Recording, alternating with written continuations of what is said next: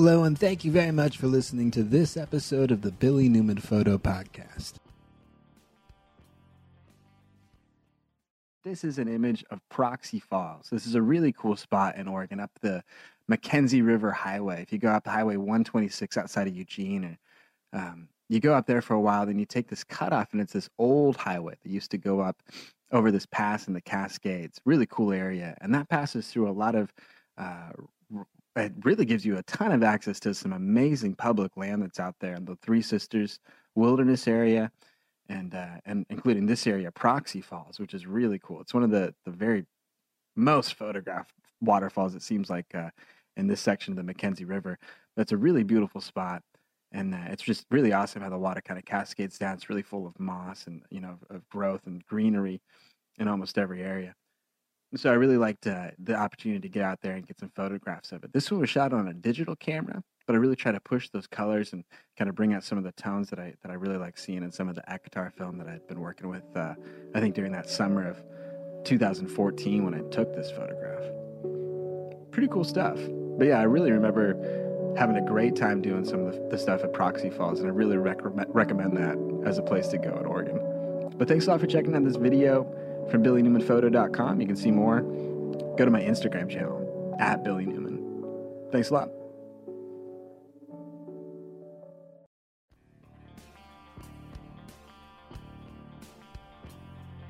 You can see more of my work at BillyNewmanPhoto.com. You can check out some of my photo books on Amazon. I think you can look up uh, Billy Newman under the authors section there and see uh, some of the photo books on film, on the desert, on surrealism, on camping. Some cool stuff over there. I think uh, like October, well, September, October, and and November are really like uh, maybe one of my favorite outdoors seasons, and it's probably kind of set up that way for a lot of people that have like a tradition of going out on hunting trips through October, or you know, like going out on opening day or something like that. In Oregon, I think it's October first. Maybe in other states, it's in a, a, part of September. So I think it's kind of kind of been tuned and tied to the uh, the hunting season in uh, like the American cultural lore for probably a hundred years or eighty years or so, uh, as that's kind of kind of been uh, part of the American mythologies, but it's uh, cool though. I like uh, going out in the fall. It's really one of the best times to go camping. It's uh, when you get to kind of take uh, or make use of all the equipment and stuff that you've sort of procured over time, and uh, and that's when you kind of also get to use some of the the skills and stuff you've been trying to scout out or train on to kind of see how they work and the application of them. You know, in the summertime when it's like really nice out, it's cool to go out and camp, and uh, I've always had a really great time doing that. But like the hot weather camping I don't know. It's um, it's it demands a little less. I guess that's kind of obvious, but the environment is sort of uh, something that you don't have to contend with as much. And uh, in the deep winter, the environment's probably too much to contend with. So there's a cool kind of pocket that I like uh, as like an ideal, uh, but uh, a cool kind of uh, weather pocket or environmental pocket between, I guess, like parts of the fall until November when it kind of gets too deep into it, and then parts of the spring as we're coming up into the summertime, where you can kind of um, you can kind of feel like you're getting to do a little bit more. Fires still kind of a no, right? but uh, I'll wait for the winter, springtime to do that. But at least like in late fall, like in November or in these uh, like northern Oregon areas, after you start getting like a layer of snow or a significant amount of rain, and the fire, uh, the emergency level drops back down to green uh, there's a lot of open burning that you can do on campsites that you set up at public land and stuff. So I think that's always kind of a, a, fun part of like the the winter or like late fall camping stuff is when you get to set up like a bigger fire, gather some wood, gather some big logs to be uh, kind of like your fuel for the evening. It's kind of fun and it's sort of like that more I don't know primal kind of connective to to like the the real kind of root camping stuff. But uh, as it goes for a lot of the year, uh, like in the summertime, like hot weather stuff, you're kind of like uh, doing it around water, or you know, that's how like we would we would do stuff. You know, we would do rafting or something. Uh, so it's kind of like enjoying the day.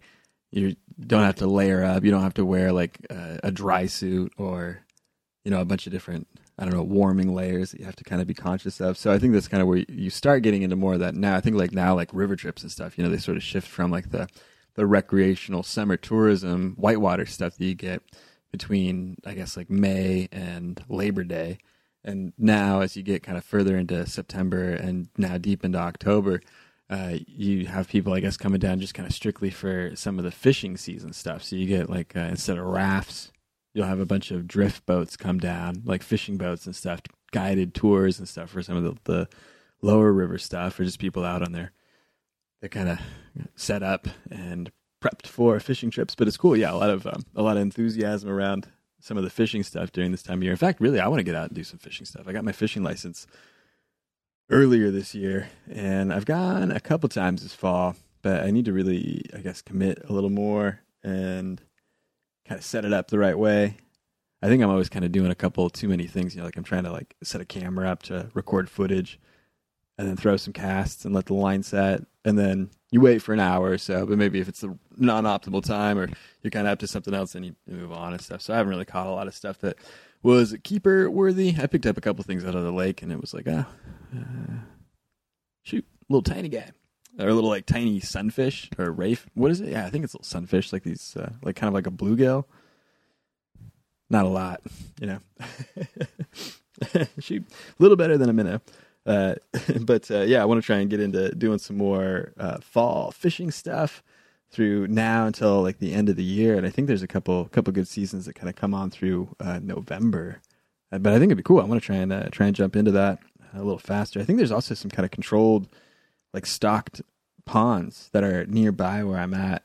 I think they stock them with trout through the winter and I'm interested in trying out a couple of those places. They seem like they're, you know, or just just kind of the numbers that they talk about. It's like, oh man, that's that's kind of cool for that kind of a thing for a stocked fishing kind of thing. But uh, I've been trying to get a little bit more into like what I can harvest, what I can prospect, uh, what I can kind of kind of gather from uh, natural resource areas that are around me. And I think it's been kind of fun to do as, uh, I guess, sort of a hobby uh, so along with like the photo stuff that I'm trying to do while I'm out, I've been trying to like I was saying like get a fishing license so I can do some fishing stuff on the side or uh, pick up a little bit of information about what kind of rock hounding I can do in that sort of area, or uh, what kind of like foraging stuff I can do, or what kind of uh, like wood gathering opportunities I have. So I've been trying to do some of that stuff a little bit more often. Like uh, and I don't know, email me if there's some other cool stuff I can do, but.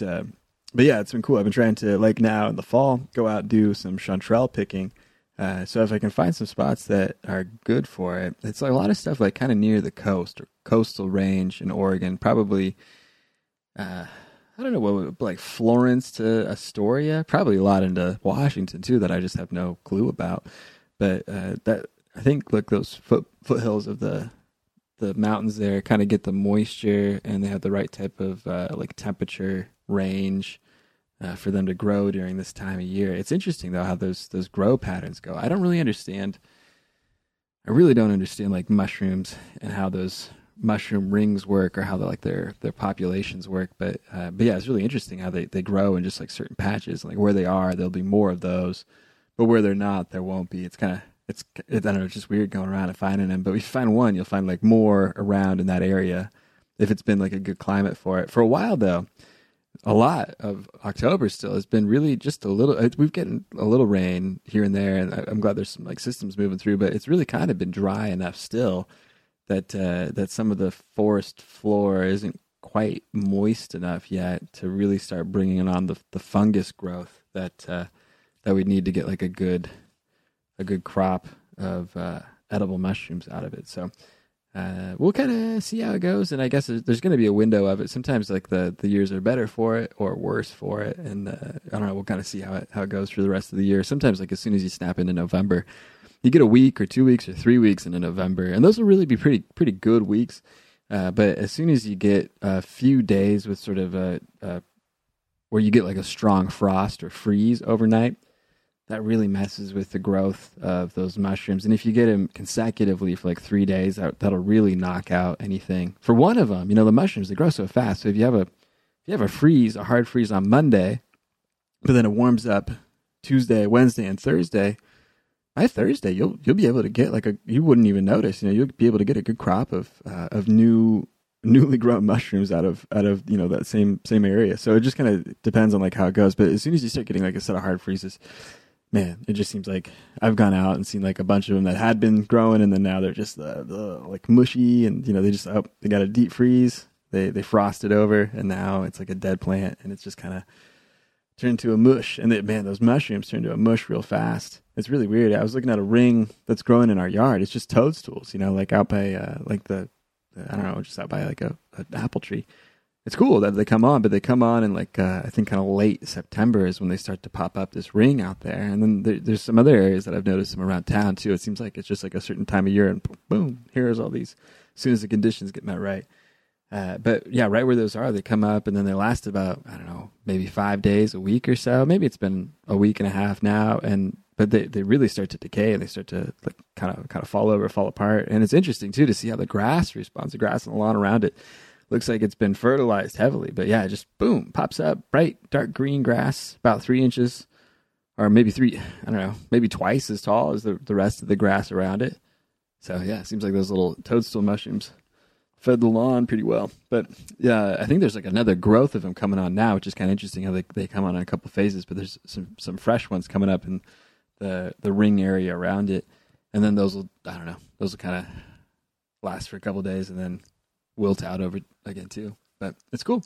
Um, checking out some mushrooms and stuff around here. But yeah, I've been trying to go out and sort of see what I can uh, forage around for, which has been kind of fun. I'm not really sure what other stuff there is. I hear there's what is it, elderberry? I hear about that being looked for. And I remember now this is another one. I remember seeing a a person it was a strange circumstance. I was driving on a on a forest road out in the mountains here. Pretty deep in the mountains. And didn't see any cars around. Didn't or didn't pass a car on the drive up. You know, you see a car, then you're like, oh, well, there's probably a person around with that car. And then after we passed this, like we didn't see a car either, but we, we were driving and then there was a like a shorter man with a hat, and he had two big racks of these like branches, maybe about as long as like your elbow to your fingertip or so, but these long, like thin branches with these big, broad green leaves on it, and it'd be, yeah, it'd be I don't know, maybe twenty four inches or so, and they were all on these stacks, and then there would there'd be like a kind of a plywood thing or I don't know what it was, maybe newspaper or something, paper, but then it was like more stacked on top of that, and then another layer and more stacked on top of that. But yeah, he just had this big bundle of these sticks with these big broad green leaves on it, and he was standing there on the edge of the road that we were at, and we drove by, and then we drove down the rest of this road, and yeah, we never saw a car or anything that he was staying in. But this guy was out here collecting these green sticks and leaves. Uh, so I'm not sure what that is. It looked like elderberry. I'd never really identified it exactly. I know some of that grows up here, and I know people try and forage for it, but I'm not really sure what for or how it works. But now that I know they do it, I want to do it too. Sort of how the chanterelle thing came on. I think like a lot of people had never really, really even heard of that, uh, or a lot of like the mushroom picking stuff, like morels. Morels got really popular and stuff. But uh, I think it's like kind of because because it, it kind of people sort of found out that you can go look for it, and people are going look, looking for it or that it's like really expensive. You think like, wow, if it's 15 bucks to look for it or 15 bucks to buy a pound of mushrooms, the chanterelle mushrooms in the store, well, if it's that expensive, it must be good. And if it's that good, then I must want to go look for it. Sort of what it seems like a little bit, but it's cool going out looking for some mushrooms and stuff outside. I hear people talking about like uh, like picking morels, and I guess those grow. I guess those must grow in a different environment, like a different terrain or or whatever it is. I hear about them more like toward like in the east or like the Midwest. So I'm not really sure, but I know like there's different relationships of like the the tree to the type of soil and the type of like environment that it's in. Uh, all kind of plays a part into like what mushroom is going to grow. Is it a mycorrhizal relationship? I might have talked about last time, but I don't really understand how that works. But I so I don't understand what allows there to be like a morel versus a good spot for a chanterelle to grow or a portobello or what is what are those regular white ones? Just those crimini, just regular ones that we eat and stuff. So I'm not really sure what what kind of like allows you to to farm some but not farm others. I know that's a big one that you can't effectively farm morel mushrooms. I guess you can you can harvest them in an area that is set up as an optimal environment that's about as good as, as they've had it. Like they've had, they found like where they're growing and the time of year that they grow well and they try and optimize for that so that they can go through and harvest more of it out of it. But they haven't been able to take i suppose like an area that that didn't have the correct environment for it and then sort of artificially grow more than the landscape would kind of bear naturally. I don't think they figured that out, and I don't really understand that. Like how there's some that you can, uh, or you, you kind of figure out a little bit, but like it's just like the complications between the relationships for some of them get so complex that it's like difficult to re- recreate. I guess there are biologists that work on that of like how to get, or what is it? A uh, it's not a biologist. It's a type of biologist that studies mushrooms, right? A mycologist. Mycology. I think it's mycology and a mycologist for studying mushrooms. But I also think there's like agriculture interests. I think there's like a food industry interest in trying to generate mushrooms of different varieties so that they're like a, a, commercially available product. So I think they're trying to like work those things out. So sometimes it's mycologists at that level trying to study it and figure that out. But I think sometimes it's like I don't know, whole different companies and groups and teams of people trying to sort of sort of uh, figure out ways to sort out those problems with uh, with growing and harvesting some mushrooms and stuff. You know, I was hearing about this other thing too, where if you get a bunch of mushrooms and you're not quite sure what they are, there's a lot. There's I guess a few different ways. Or there's there's a couple problems where it's difficult to identify certain types of mushrooms. There's some mushrooms that have.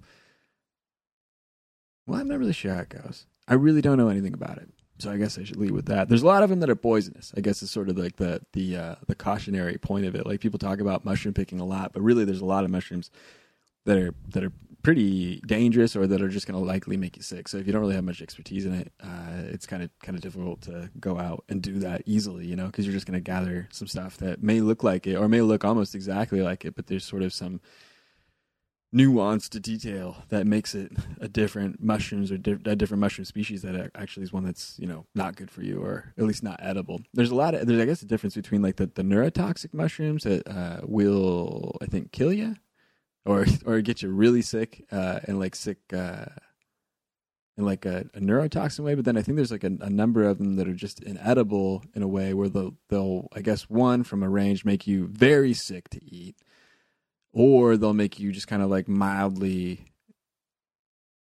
unhappy with what you ate. But generally, like I'd prefer not to eat a lot of that stuff, or like if it if it seems like it's a a bad or like an unknown, I'd rather like not eat.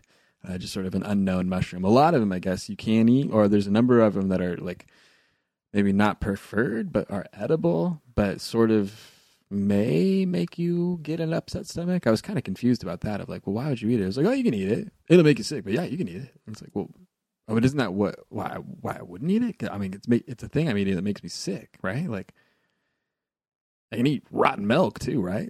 It just makes you sick. Like, so I don't want it. I don't know, but uh, I've heard of that as an explanation for some stuff. Also, I don't know. You, you hear weird explanations for eating natural things sometimes. Um, so uh, but yeah, I was hearing about this thing where you can you can put you can put a you can put a bunch of mushrooms that you've got down on like a screen and then put like paper on the backside of it and then if you cover them and let them sit for a while they'll the, after they're cut they'll end up throwing their spores and i guess with certain mushrooms you can visually like see the spore pattern that's dropped onto the sheet that you put on that screen and i guess that's how they're able to identify some similar shaped mushrooms like if this mushroom looks this way and this other mushroom of a different species looks almost exactly the same way. A way that you can identify how they are different is by setting them on the screen and then getting a throw of their spores and then identifying the spore like you know one spore pattern will be like bluish or purplish or I don't know whatever and the other will, or the other spore pattern will be like a yellow color or something so you're like oh well like this one like through this kind of spore and this one didn't. So like now we can identify this as this as this specific mushroom.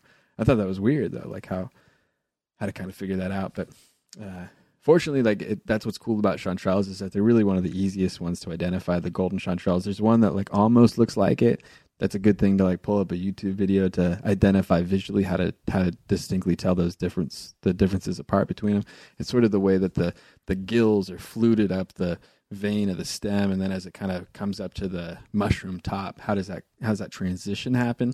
With chanterelles, it's the the the gills are really shallow and they start real low on it, and then kind of sweep up the fluting of the stem up to the mushroom top, and uh, and then with these imposter ones.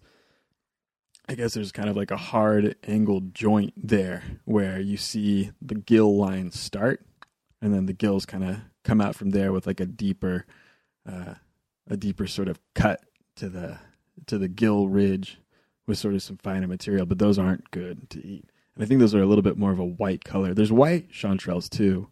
I'm not really sure how that goes. The difference between like the white chanterelles or the golden chanterelles I thought it was like sun exposure, like if they were kind of bleached out from being sort of hidden under moss or something. They always seem to be like a, a lighter kind of, well, yeah, just like a real light color. But then I thought the ones that were out in the sunshine had to sort of defend against that and like uh, got like more of a color to them. But I guess they're kind of like a different set of mushroom types sort of what I understand. But I've collected both of them in sort of the same areas, and if you find one, then it seems like you find uh, both of them. So I'm not sure how that goes, but I've uh, appreciated kind of collecting them, and uh, it's uh, cool to to dry them. That's what I've been trying to do. Is it's hard to eat through all those mushrooms fresh as they are uh, when you're harvesting them. I'm harvesting those mushrooms all at one time, and so what I'm trying to do this year, as opposed to what I've done in past years, where I just try and make up a dish with all the mushrooms all that first time while they're fresh. It's fun to kind of go through. Uh, the stuff you harvested, and then like make a big pasta thing and like put a bunch of mushrooms in it. But this time it's just the ones that you harvested after you clean them. So that's really cool. And it's fun to uh, put stuff like that together. But what I'm hoping to do is kind of gather up enough stuff from going out a little bit more frequently into a few different areas and then uh, gathering up the stuff that I've got, drying it out, and then uh, having like dried mushrooms that are bagged and stored so that I can have them kind of through the rest of the year. Um, I've also heard about like freezing mushrooms. Have you guys heard of that? I know, like, or like, you know, like when you thaw it out, like it's not really the same material anymore at all. So it's like you have to kind of put it into a, a sauce or something like that. So I was thinking like the cell damage that you get after freezing, it would just be like way too much to really use again. So I think what I'm going for is to like do a uh, to dehydrate the mushrooms so I can like cut them or even maybe leave them intact, but like uh, have those mushrooms dehydrated which is there's a lot of water. If you like, um, especially like after it's been like really wet, like they just soak up that water in the forest floor, and then it's all within that that cell mass of the chanterelle. But when you put like take a cut of a chanterelle that's like a kind of a thicker, hardier one, you take a cut of it and you put it on a frying pan that's hot, and you watch like the amount of water that it releases. But it's like wow, that is just almost all rainwater that had come down and filled the cell walls, and now it's being released as you start to cook it. But you think, man, that's a lot no way. So I don't know. It's kind of cool. It's cool uh, going through October, doing some of this stuff. I've also been trying to go out and do some rock hounding stuff. It's cool. I've just kind of been jetting over. I mean, this is like kind of the old and easy classic one, but I've been jetting over to the coast. Kind of keep an eye on the high tide and low tide times of the day and of the month. But it's uh, cool to jet out there and uh, check out what rocks are sort of washed up on the surface in the sand on the beaches uh, in times of low tide. So it's kind of cool going out there, cruising the rock line, and kind of just picking up some nice polished stones on the beach, which I've been kind of trying to do. Some jade stuff is kind of cool. You find like the, the, little green ones, find some sand dollars and stuff, but you find like some cool rocks out there. I've been kind of having a good time trying to pull up some of those stones. A couple times we've got agate. A couple times it's like quartz. I think it's like a quartz rock and then a lot of the time it's I don't know, just some of their kind of cool normal what is it, basalt, normal rock stuff. Or it's got a line in it or something. That's kind of cool when you find one with like a, a textured feature of it, you know, where it's uh, there's some seam or something in there. I always like that kind of stuff too, where it's uh, it's kind of a combination and stuff. But been going out to the beach and uh, trying to find some rocks and stuff through October, and trying to kind of get out and do some more active stuff. I'll get into some of the camping trip stuff that I've done here in a little bit. But yeah, trying to go out to Eastern Oregon and check out some stuff and uh, sort of poke around and.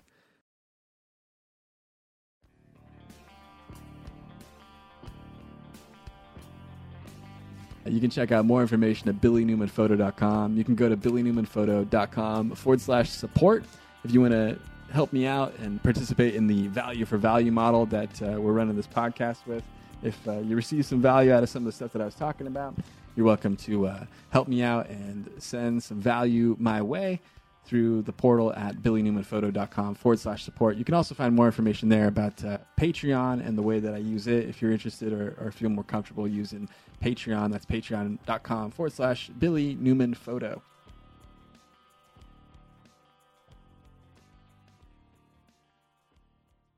I'm looking into like hard drives right now. I'm trying to find something, but I don't know if I really need uh, the collaborative accessibility that is provided by by cloud storage so much. I, I, think I need like fast hard drives, fast data storage and stuff, so I can I can kind of move things around. That seems to be more useful for me than uh, than the big cloud. I'm looking at a eight terabyte and ten terabyte Seagate hard drive right now A couple other brands. I was looking at like the, the G drives and those cooler like aluminum metal cases.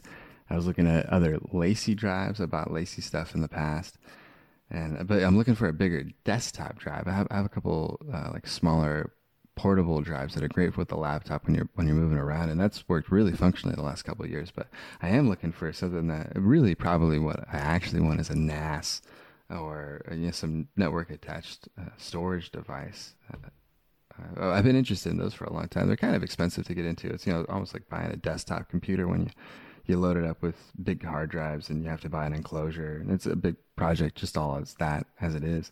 Uh, so really, know, picking up eight terabytes or ten terabytes for uh, for two hundred bucks seems like like it would solve my problem for the time being. But that's what I thought five years ago when I bought a four terabyte hard drive, and I thought that would solve my problems. And now I have four filled up four terabyte hard drives. Well, one, two, those are both four. That one's a two. Those are both ones. So they're all full. That's for sure. Uh, so uh, yeah, I need a I need a bigger a bigger amount of space to kind of do the data management stuff that I have in the background. The tough thing is is like so you have four terabytes. Wow, that sounds like a lot. Way more than I would have ever thought in the past. Oh man, think about twenty years from now the the, the data we're going to be talking about. We're talking about AR files or you know, photogrammetry projects or something. It's going to be insane data. Four terabytes. I got to back that up somewhere, right? So I need a second four terabyte hard drive to have all that duplicated over to. So now I have two full four terabyte hard drives, uh, which is kind of the problem that you know I seem to run into. I'm going to get this eight terabyte hard drive, and then I'm going to need a, a second one to back it up to. So the idea is that it's really just going to be this one big tank drive that's going to be the archive area for all this stuff to go uh, get backed up to. And then we're going to have the smaller, you know, four terabyte hard drives that are maybe a little faster. Mm, I've been doing Blackmagic speed tests on them though, and they are not that fast. They're like 100 megabits a second. I'll get into that in a second. But uh, yeah, trying to get uh, the four terabyte hard drives I have right now to be more active, like for video projects or for the photo libraries or something like that. Maybe I can break it out and have that run a little bit more stably on some of those. But the interesting thing, the thing I was going to mention is that these drives are USB 3, right? Oh, wow, USB 3, that's fast. Hey, maybe soon they're going to be Thunderbolt 3 or the USB 3.1 USB C connector. That'll be great. That'll be what? What is that, 10 or 20 gigabytes a second? Incredible speeds. Wow, that'll be awesome. Or USB 3, what? That's 5 gigabits a second?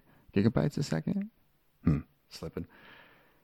No, Mm-mm. these slow hard drives are what the the weakest link in the chain is. So you're sort of throttled back to the speed that the drive can write to. So these 7,200 RPM drives, these spinning disk drives, which used to be kind of state of the art video drives 10 years ago, are now kind of considered really slow. They are really slow. Their data write speeds are somewhere around 100 megabytes a second, which is b- below half of what was advertised for the, the even USB 2 speeds of 250 megabits a second, megabytes a second.